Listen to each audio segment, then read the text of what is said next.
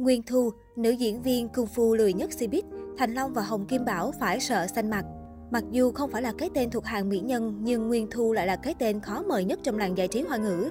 Đã vậy, nữ diễn viên gạo cội còn khiến nhiều tên tuổi phải e dè khi bà lên tiếng. Trong làng giải trí hiện nay, khi nhắc đến dòng phim hài lẫn võ thuật thì không thể không nhắc đến nữ diễn viên gạo cội Nguyên Thu. Nguyên Thu có lẽ là một cái tên nghe có phần nào đó xa lạ, nhưng nhắc đến bà chủ khu chuồng heo Bao Tô Bà thì chắc hẳn ai cũng sẽ biết đến. Thậm chí nhân vật Bao Tô Bà này còn in đậm vào ký ức của khán giả. Trong bộ phim tuyệt đỉnh cung phu, Ngu Yên Thu vào vai bao tô bà ghê gớm đáng sợ, giọng nói oan oan cùng hình ảnh đầu đầy ống lô, miệng ngậm thuốc lá, mặc nguyên bộ áo ngủ bước đi bên báo ra đường.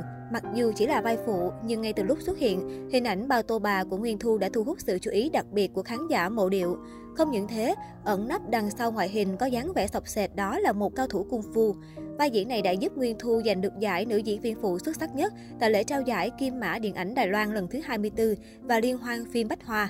Trên thực tế, để có thể mời được Nguyên Thu tham gia vào tuyệt đỉnh cung phu, Châu Tinh Trì đã tốn rất nhiều công sức để năn nỉ và thuyết phục nữ diễn viên.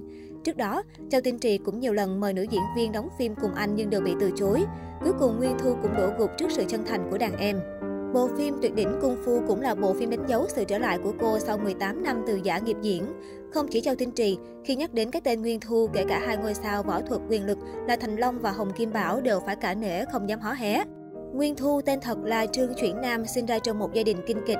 Ngay từ nhỏ, Nguyên Thu bị ảnh hưởng từ gia đình và bắt đầu say mê môn nghệ thuật này. Sau đó, Nguyên Thu gia nhập nhóm Thất Tiểu Phúc, nhóm học sinh xuất sắc của trường kinh kịch Hồng Kông vào những năm thập niên 1960 và được đào tạo kỹ lưỡng về võ thuật lẫn diễn xuất.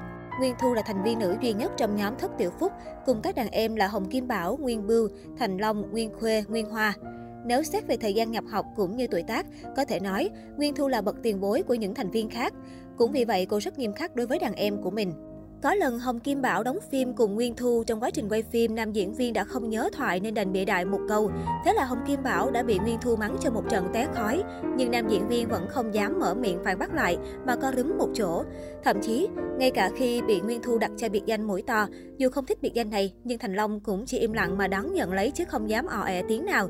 Dù cho sau này Thành Long và Hồng Kim Bảo có nổi tiếng ra cả quốc tế đi chăng nữa, khi gặp Nguyên Thu, họ đều cẩn trọng trong từng câu chữ, không bao giờ dám chọc giận đàn chị.